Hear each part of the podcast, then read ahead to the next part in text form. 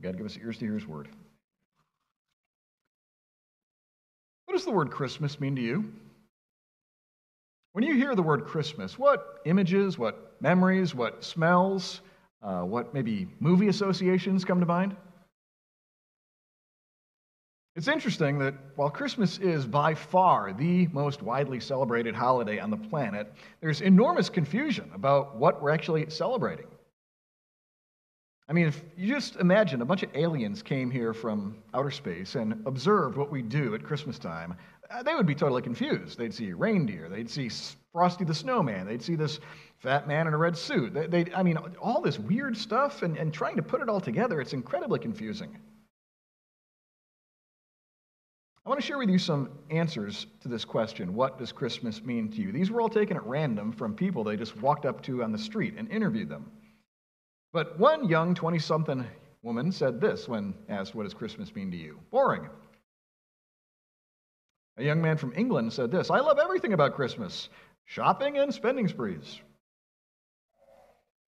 Here's what a teenage girl said. She said, Christmas means to me a star, a Christmas tree, and playing Mariah Carey.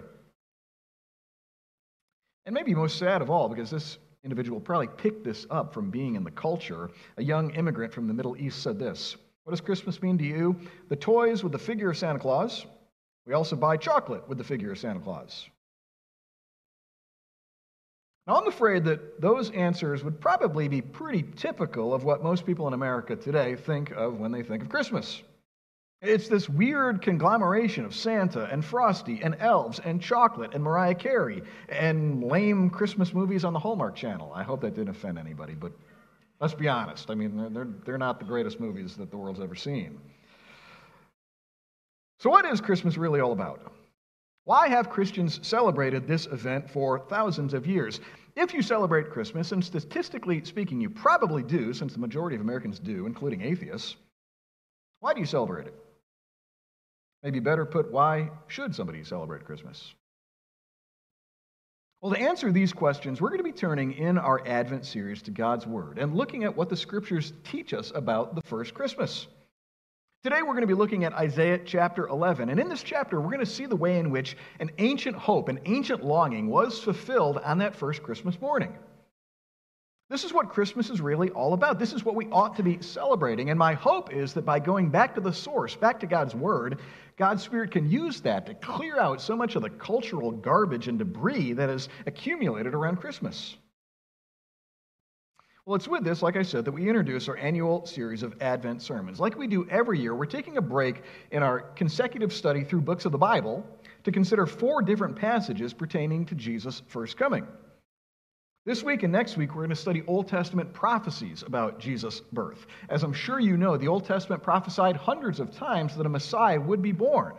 And today we're going to look at Isaiah 11, and Lord willing, next week, I haven't yet totally decided, but it's going to be another one of these Old Testament prophecies. And we're going to see the way in which God promises this Messiah specifically to save his people from their sins. Then after that, 3 weeks from today, we're going to look at New Testament passages. We're going to see the way in which that little baby born in Bethlehem is Christ the Lord, our Savior. God sent him specifically to redeem us from our sins. That's just a sneak peek of where we're going to be going in the next few weeks here. I'd encourage you to be here for these sermons, be praying for these sermons, and you might even consider a friend, a family member to invite to come along with you. Well, like I said, today we're going to jump into an Old Testament prophecy of Jesus' birth here in Isaiah. But before we do that, I want to give you a couple of guidelines for interpreting Old Testament prophecies. If you know anything about Christianity, Old Testament prophecies can be very much abused and misapplied, including ones pertaining to Jesus' birth. So I want to give you a couple of quick tips for interpreting Old Testament Messianic prophecies. In a minute here, we'll apply these to Isaiah 11, but before we do that, let me go over them with you. Tip number one, remember the snowballing Messianic hope building from previous Scripture. I'll explain what I mean by that in a minute. But whenever you're looking at a Messianic prophecy, remember the snowballing Messianic hope building from previous Scripture. Now, what in the world does that mean? Well, to make sense of this, what we've got to remember is that in the beginning, God made the heavens and the earth. He made Adam and Eve, and he put them in the Garden of Eden, and everything was going along well until they ate from that forbidden fruit. You'll remember this. They sinned, they disobeyed God, they ate the forbidden fruit, and they plunged all of humanity and really all of creation into sin and death. And yet, immediately after their sin, God started promising grace. I find this so interesting. They didn't have to wait hundreds of years, but immediately after they messed everything up, here we go, promises of grace. And these promises all begin coming together around this individual that we're going to call the Messiah. We talk about Genesis 3:15 a lot around here, but remember what the Lord said to Satan. I will put enmity between you, Satan, and the woman, and between your offspring and her offspring. He, ultimately talking about the Messiah, will bruise your head, and you shall bruise his heel. Now, that hope revealed to Adam and Eve immediately after their sin, that hope grows, it increases in clarity, increases in specificity as you go all the way throughout the Old Testament. That's how you should read the Old Testament. It's primarily a book that's hoping for, longing for the Messiah. Now, there are literally hundreds of these prophecies. I can't go over all of them now, but let me just give you a couple around Isaiah 11 here. Looking at these might require you to flip a couple of pages back and forth. But for example, in Isaiah 7:13, God's word says this, Hear then, O house of David, is it too little for you to weary men that you weary my God also? Therefore the Lord himself will give you a sign. Behold, the virgin shall conceive and bear a son, and you shall call his name Emmanuel. If you know the New Testament, you know that that prophecy was fulfilled in Jesus' birth when he was born to the Virgin Mary in Bethlehem. If you jump forward a couple of pages to Isaiah 9:6, here's another prophecy of the Messiah. Isaiah 9:6, For unto us a child is born, to us a son is given, and the government shall be upon his shoulder, and his name shall be called Wonderful Counselor, Mighty God, Everlasting Father, Prince of Peace. Of the increase of his government and of peace there shall be no end. On the throne of David and over his kingdom, to establish it and uphold it with justice and righteousness from this time forth and forevermore. The zeal of the Lord of hosts will do this.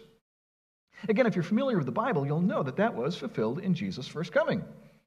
There are literally hundreds of such Old Testament promises of the Messiah. And this was the constant hope of the Old Testament believer. God is going to send me this Savior, this Messiah, who's going to rescue me from all of the curses and consequences of sin. Let me give you just a sort of a suggestion here. This applies especially during Christmas time. If you want a decent summary of the Old Testament Messianic hope, what I actually encourage people to do is to listen to Handel's Messiah a couple of times. It's for sale. You can get it for free on those music places. But listen to Handel's Messiah. I think it does an excellent job sort of culling all these different Old Testament passages and putting them into beautiful song form, and it'll give you an idea of how thoroughly Messianic the Old Testament is. That's the first principle for interpreting Old Testament Messianic prophecies. Remember their snowballing effect. The second one is this. Look for Messianic commercial breaks and prophecies of judgment. Again, I'll explain what I mean by that in a minute. But look for Messianic commercial breaks and prophecies of judgment. Now, if you know how the Bible works, you've got the Pentateuch, which is the first 5 books of the Bible written to the Jews that are coming out of Egypt. Part of that was the promise that if they obeyed God in the promised land, they'd thrive, they'd prosper, things would go well if they obeyed. The promise was, as you go forward in the history of Israel, they didn't obey very well. I mean, certainly things went decent under King David, but when you get later on in Scripture, they were thoroughgoing idolaters. So what God does is he sends prophets to Israel to condemn them for their sins, to rebuke them for their sins. They're basically like prosecuting attorneys, pointing out all the ways in which they disobeyed God's law.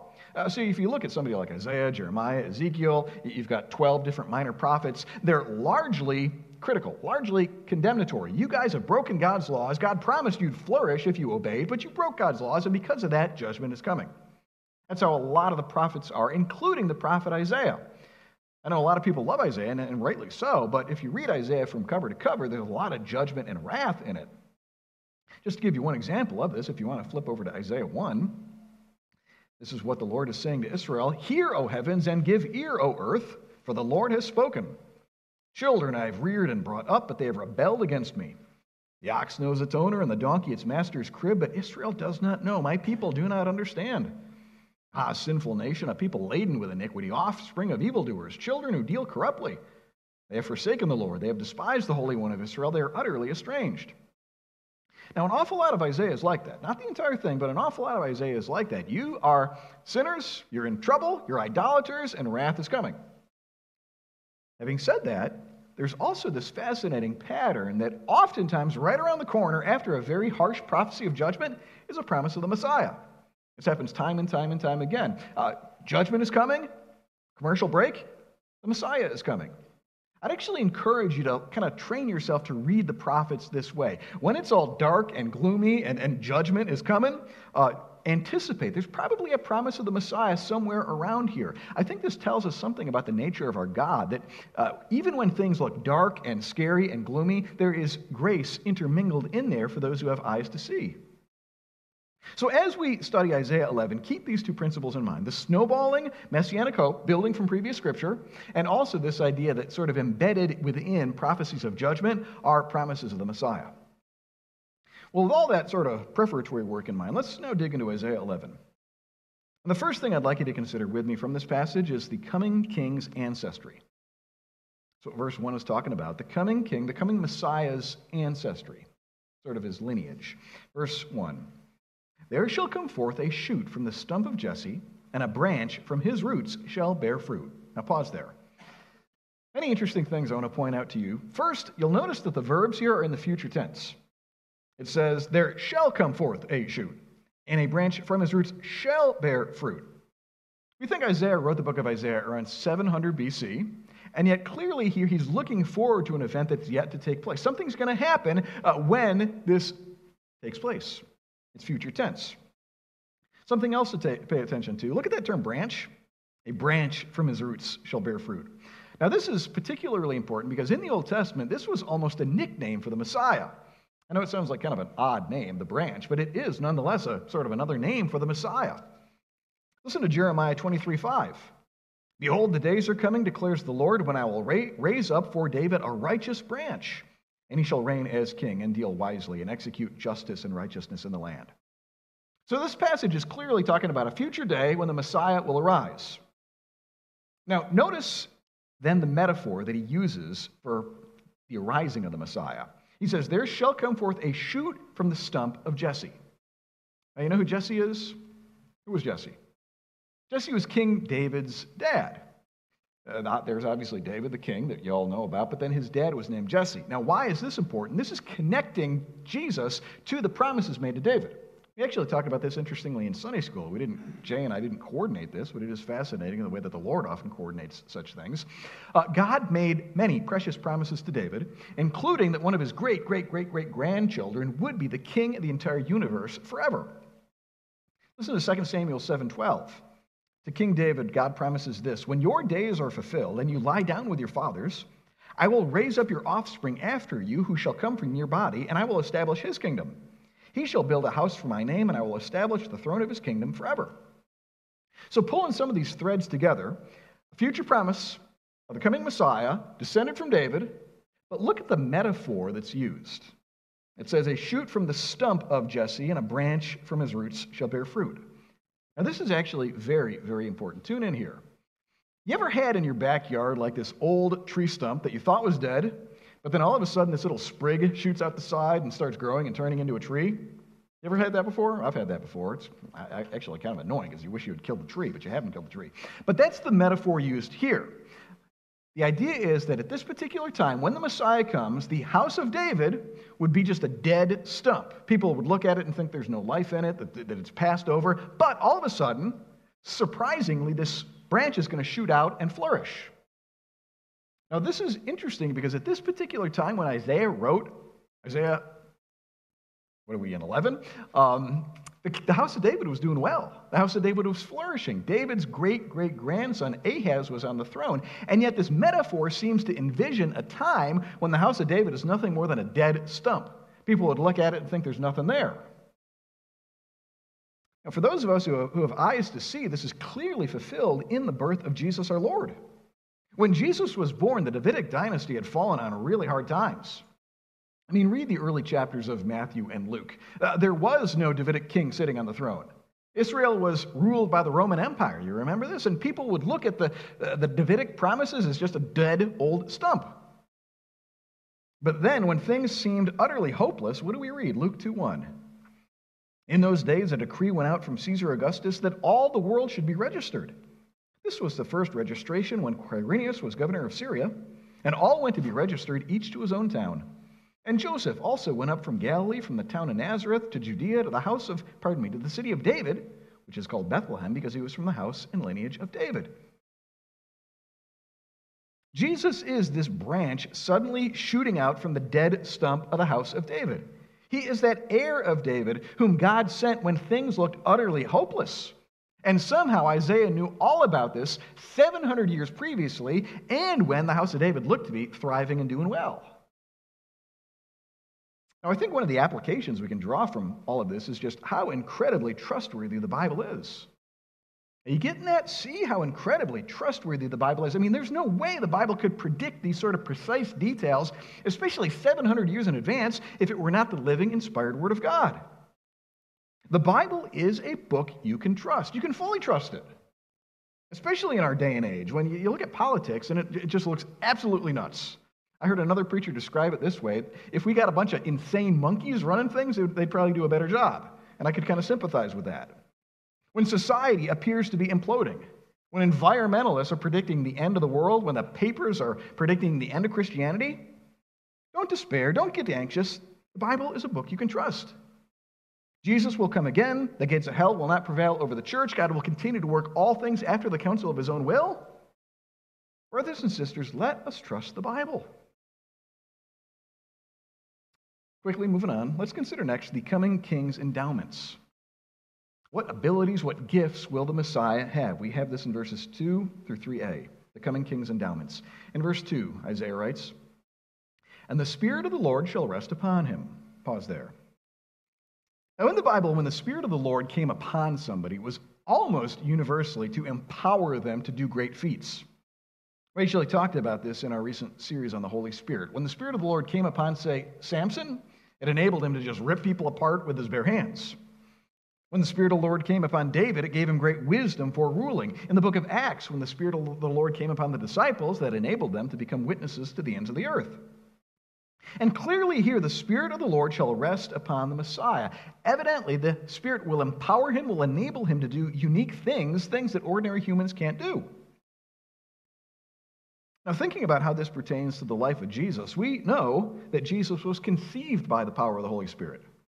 You remember that? Luke 2, how is it that the Virgin Mary was able to conceive a child? The Holy Spirit came upon her. More than that, what happened at Jesus' baptism? The Holy Spirit descended like a dove and rested upon Jesus. And then Jesus heard those words from his Father, "This is my beloved Son, in whom I'm well pleased." And all throughout Jesus' life and ministry, the Holy Spirit empowered him to do great and mighty works.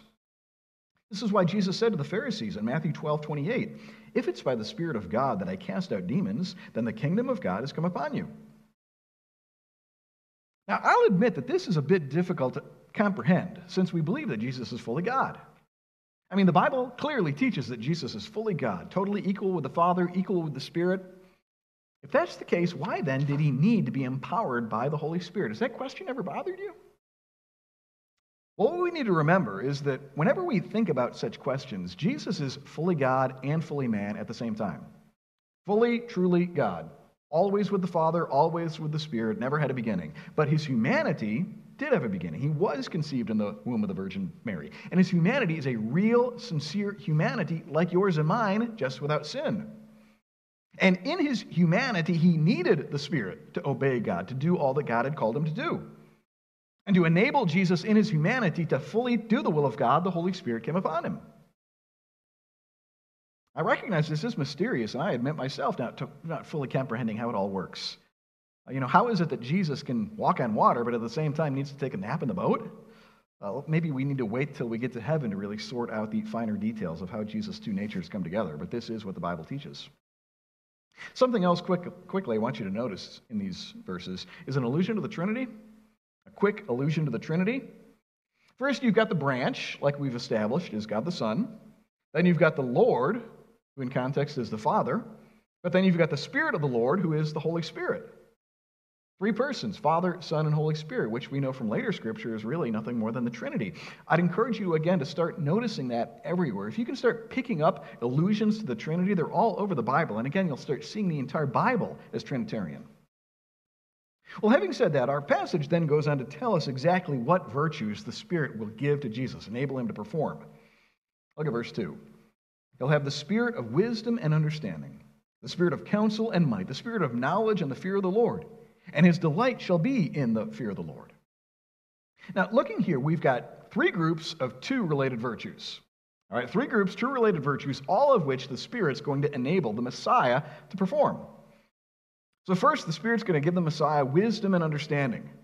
Now, knowing what you know about Jesus' life, was he characterized by wisdom and understanding? Absolutely. No one knew people's hearts like Jesus did. And listen to Luke 2:52. Jesus increased in wisdom and in stature and in favor with God and man. Next, it says the Spirit will endow him with counsel and might. Do we see Jesus modeling this in his life? Of course. Luke 24:19. Jesus of Nazareth was a prophet, mighty in deed and word before God and all the people. And lastly, it says that the Spirit would endow the Messiah with knowledge and fear of the Lord. We see this constantly in his life and ministry. Think, for example, of Matthew 11:27. Jesus said, "All things have been handed over to me by my Father, and no one knows the Son except the Father, and no one knows the Father except the Son, and anyone to whom the Son chooses to reveal him." Very clearly, all of the virtues, all of the characteristics that the Messiah would have, endowed by the Spirit, Jesus modeled throughout his life and ministry. He was empowered by the Spirit like no other. I think the big lesson we should draw from these verses is the way in which Jesus is a king we should gladly follow. Jesus is a king we should gladly follow. You think about it, millions are vying for your allegiance today. You might not even notice this, but millions are, and I'm not only talking about politicians, you know, presidents and congressmen, but we're talking about internet influencers and advertisers and big Google companies. They're vying for your allegiance. Will you trust in me? Will you follow me? Will you bank your hopes on me and what I can provide? But realize none of these earthly leaders are endowed with the Spirit like Jesus is endowed with the Spirit. Not even close. Jesus is the perfect leader, fully filled with the Spirit of wisdom and understanding, the Spirit of counsel and might, the Spirit of knowledge and the fear of the Lord. He and he alone has these virtues, and therefore he is a ruler, a king we all should gladly follow.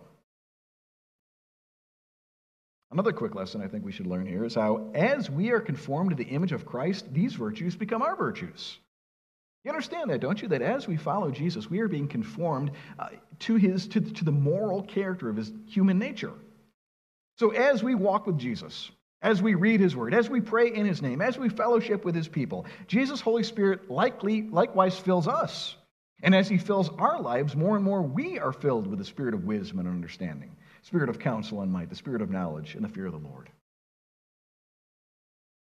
I'd encourage you to pause and ask yourself, brothers and sisters, do you notice these virtues bearing fruit in your life? Do you notice them cropping up in your life? Do those that live with you notice these virtues cropping up in your life? Certainly not perfectly, certainly not what we hope them to be, certainly not what they will be in glory. But more and more is your life characterized by wisdom and understanding, by counsel and might, by knowledge and the fear of the Lord. That is evidence of the Spirit at work in your life. So do you notice these, and do others notice them? Well, there's one Spirit-given virtue this passage seems to especially emphasize. It's said twice at the end of verse 2 and at the beginning of verse 3. Look carefully. He'll be filled with the fear of the Lord. Then verse 3, his delight shall be in the fear of the Lord. It does seem as if this is stressing that when the Messiah comes, he'll especially be characterized by fear of the Lord. Now, what is the fear of the Lord? Well, this is an amazing concept. We actually talked about it a good bit in our recent Sunday school lessons through the book of Proverbs. But when the Bible talks about the fear of the Lord, this is not talking about some sort of creepy terror that you might have of zombies or vampires or something like that.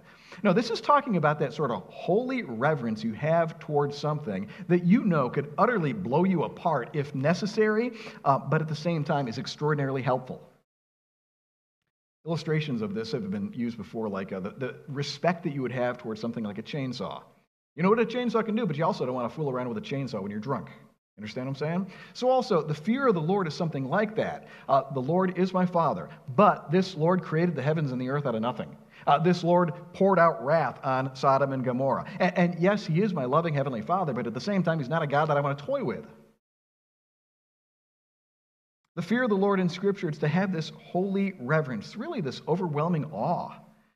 He is God, I am not, I am nothing but animated dust and ashes, and if he wanted to, he could cause me to cease to exist with a thought. Are you getting what I mean by fear of the Lord? Edward J. Young I thought he had a good quote on the fear of the Lord in his commentary on Isaiah. He writes this: "The fear of the Lord is the heart and core of biblical religion. It involves a recognition of the absolute holiness of God. It is a fear based upon the recognition of that holiness and coupled with full reverence before him. Such a holy fear has been manifested in the attitude of the angels surrounding the throne of the Lord." Remember the holy, holy, holy passage? The phrase itself is the practical equivalent of true spirituality and devotion. True religion is a reverent and godly fear, for it recognizes that the creature is but dust before the holy Creator, and it prostrates itself in his presence, expressing itself in reverential awe. So this is something a Messiah will be characterized by. Do we see this in the Lord Jesus? Was his life characterized by fear of the Lord? I believe it was. You read any of the Gospels, and Jesus walked with perfect reverence before his Father. He always respected and honored his Father. He said his delight was to do the Father's will. But more than that, contemplate what took place in the Garden of Gethsemane just before Jesus' crucifixion. Luke 22:41, "Jesus knelt down and prayed, saying, 'Father, if you are willing, remove this cup from me. Nevertheless, not my will, but yours be done.' And being in agony, he prayed more earnestly, and his sweat became like great drops of blood falling down to the ground." If that's not fear of the Lord, I don't know what is. And I think one of the lessons we should draw from this is this: if Jesus feared the Lord, how much more should we? I mean, if Jesus, the pure, holy, spotless Son of God, if he feared the Lord, how much more should we? Brothers and sisters, I'd encourage you to do everything that you can to cultivate your fear of the Lord. View this as a treasure. If you've got it, value it more than gold and silver. If you don't have it, seek it and pray for it. Literally pray for it, because the Scriptures teach that this is not something that we can just whoop up on our own. This is something we can't just create out of thin air. It's a gift that God gives. So pray, "Lord, I don't fear you like I should. When I hear about you, when I sing about you, it seems so flat and dull. Please work in my heart by your Spirit and cause me to fear you as I should." Because again, if you're not given this fear, you can't just whoop it up on your own self-determination. Quickly, moving on. Notice with me next the coming king's righteous rule. We'll see that in 3b and 4a and 5, the coming king's righteous rule. Now look at verse 3. "He shall not judge by what his eyes see, or decide disputes by what his ears hear. But with righteousness he shall judge the poor and decide with equity for the meek of the earth." A couple quick observations. First, you'll notice the way in which when the Messiah comes, he'll have this sort of supernatural perception. Isaiah is describing a judge who can do things that ordinary humans cannot do. Like it says in verse 3, he'll not judge by what his eyes see or decide disputes by what his ears hear. Now, you think about it, ordinary human judges, they can't not do this. In ordinary human judges, they can only judge by what their eyes see and what their ears hear. And that's not a bad thing. You know, we're human, and we can't read minds, we can't read hearts. And this is why sometimes judges make mistakes. They're just going on the externals of what we can see and hear. But clearly, when the Messiah comes, he's going to have the ability to look into people's hearts, to know the thoughts and intents of their hearts, and to judge accordingly. Now, obviously, Jesus did this all throughout his ministry. Just think of all those occasions when Jesus read somebody's thoughts and responded accordingly. Just to give you one example, Luke 6:7. "The scribes and the Pharisees watched Jesus to see whether he would heal on the Sabbath, so that they might find a reason to accuse him. But he knew their thoughts, and he said to the man with the withered hand, 'Stretch out your hand.'" You really get that this will either comfort you or strike you with terror, that Jesus can read your heart. Why would it comfort me? Well, it comforts me this way. Jesus knows the deep, dark things that I wouldn't share with anybody. I mean, just crazy, wild thoughts that, you know, would shock people if y'all knew them. Jesus knows them through and through, and yet he loves me nonetheless because I am righteous in him. And that's such a comfort, that somebody knows me inside and out thoroughly, but still loves me. That comforts me. This ought to terrify those of you who don't know Jesus. And here's the reason why. Jesus, again, knows all your deep, dark secrets, those things that you would never share with anybody, those things if you shared with your spouse, they'd be utterly horrified. And yet you're not currently protected by Jesus' righteousness. And when you stand before Jesus on that judgment day, you will give an account for and be judged for all of those thoughts. Again, you let that sink in, that will terrify you. So for the Christian, this is a comfort, but for the non-Christian, this is a terror. Something else I want us to talk about here. Notice who it is that the Messiah will defend in verse 4. But with righteousness he shall judge the poor and decide with equity for the meek of the earth. Now, there is a tradition within some quarters of Christendom that by merely being financially poor, you somehow get on God's good side. I'm sure you've encountered this before, that just God takes the side of every poor person, regardless of who they are, regardless of how they got poor. Just because they're financially impoverished, God takes their side. I challenge you to think through, is that what the Bible actually teaches? And a passage like this, I think, shows the way in which that's not what the Bible actually teaches. If you look at the term poor here, I think we've got much reason to believe that this is talking about those humbled over their sins, not those financially impoverished. Why is that? Well, let me give you three quick reasons. First, you think about the rest of the Bible. In the rest of the Bible, God does not automatically take the side of the poor purely because they're poor. Go to, say, 2 Thessalonians. Those who will not work shall not eat. You look at the Proverbs. We're commended to work hard, to wisely steward our money, to financially plan. Additionally, there are a lot of rich people in Scripture who God took their side of, and he didn't hold their riches against them. Think of Noah, Abraham, Job, Quirinius, so forth. Simply being financially poor does not necessarily mean God is on your side, and financially rich does not mean God's against you. There must be something deeper going on. I think we get a key from Jesus' ministry.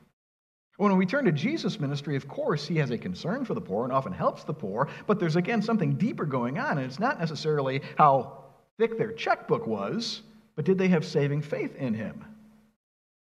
There are individuals in Jesus' ministry like Nicodemus or Zacchaeus or Joseph of Arimathea who were financially wealthy and yet were clearly on Jesus' side. Well, at the same time, there are other occasions where he would pass by poor people because they lacked faith. One last reason why I think this passage is clearly talking about those humbled, those who are spiritually poor, look at the parallelism in verse 4. It says, with righteousness he shall judge the poor and decide with equity for the meek of the earth. In context, it seems as if the meek is defining who the poor are. And based on what you know of the Bible, meekness, that's not really a financial category, but a spiritual category. It's not the financially impoverished that Jesus will defend, but those who are humbled over their sins. You follow me? So this is what this passage is saying. When the Messiah comes, he will defend the poor, those who have been humbled for their sins, broken for their sins. They recognize that in me dwells no good thing, that even my righteousnesses are as filthy rags in God's sight. And yet I cast myself on you. If you're among those poor, Jesus will defend you. So the question I must impress upon you now is, are you among these spiritually poor? Have you come to the realization that you are a deeply, deeply sinful person and that you could never do anything in a million years to compensate for the sinful things you've already done? Have you come to realize that in your heart dwells no good thing, that even your best righteousnesses are still filthy rags? I'm going to read a book by John Bunyan, and he said something very profound. He said, even my best prayers on my best day include enough sin to damn the entire world. If you don't get that, I don't know if you really fathom what it means to be among the spiritually poor whom Jesus will save. So do you experience this? Do you know this? Are you those poor that Jesus saves? Well, there's one last thing I want you to notice quickly from these verses, and that's the coming king's righteous judgment. It's in verse 4b, the coming king's righteous judgment. Look at verse 4b. He shall strike the earth with the rod of his mouth, and with the breath of his lips he shall kill the wicked. Pause there. Now, many see these words as somehow describing Jesus' first coming. When he comes, he's going to maybe confront the Pharisees with his teaching. Now, it's true that he did that, but as I read this passage, I think this is actually looking forward to his second coming, when he will come in judgment. I mean, the echoes and the phraseology here is so typical of what is used in Scripture to describe Jesus' second coming. Listen to, say, Revelation 19. From his mouth comes a sharp sword with which to strike down the nations, and he will rule them with a rod of iron. Or even clearer, 2 Thessalonians 1:7, when the Lord Jesus is revealed from heaven with his mighty angels in flaming fire, he will inflict vengeance on those who do not know God and on those who do not obey the gospel of our Lord Jesus. They will suffer the punishment of eternal destruction away from the presence of the Lord and from the glory of his might. So let me explain what I think is going on here in Isaiah 11. Isaiah 11, 1 through 4a, that's talking about Jesus' first coming, when he was born as a baby in Bethlehem. He's going to be that Messiah, descended from David, anointed by the Holy Spirit, doing God's will, offering mercy to the poor. That's his first coming. But then there's a jump when we get to verse 4b, thousands of years into the future, to Jesus' second coming. When he comes, he will not return as a tender little baby in a manger, but as a victorious warlord to slay the unrepentant in his wrath. So what this means is that there's this window of more than 2,000 years between verse 4a and 4b. I realize this is confusing, but actually the prophets do this all the time. They kind of smoosh together Jesus' first coming and second coming. So we're living in this window of opportunity right now between 4a and 4b. This is a window of opportunity where we're called upon to recognize our poverty, to appeal to Jesus for mercy, to be reconciled to our Creator. That's this window of opportunity. And yet, I hope you understand that one day that window will close. One day the opportunity will come to an end. Jesus will return, and then he will destroy all of those who have not turned to him for forgiveness. So in conclusion, the only application from all of this is this: turn to Jesus now. I hope you get that. Turn to Jesus now. Recognize Jesus for who he is, the promised Messianic King, endowed by God's Spirit, sent to rule the entire world. Recognize your spiritual poverty, that you are a sinner, a rebel against God who's broken God's laws thousands of times, and if you had to earn your way to heaven, you would have dropped into hell a long time ago. And yet, recognize that Jesus gladly saves those who are poor in spirit, those who are humbled by their sins, and he will gladly receive them as their Lord and Savior if they come to him in faith. So come to Jesus today. Embrace him now. He will save you, and when you stand before him, he will not treat you as an enemy, but as a beloved child. Come to Jesus today. And as always, if any of you would like to discuss these things further and need clarification on anything that I've said, would like somebody to pray with you, pray for you, please talk to me after the service. I'll be at the front door to greet people on the way out. But right now, humble yourself, embrace King Jesus, and right now be made right with God. Let's close in prayer. Lord God, thank you for the privilege and the joy of studying your word. Lord, please work in our hearts that we would delight in, rely on the Lord Jesus, and find our hope in him. Lord, as we get into this Christmas season with all the tinsel and reindeer and Santa Claus, please guard our hearts, Lord, from being led astray. Help us, O Lord, to fix our eyes on Jesus, to find our delight and our joy in him. And help us, Lord, especially as a congregation, to celebrate the true meaning of Christmas. In Jesus we pray. Amen.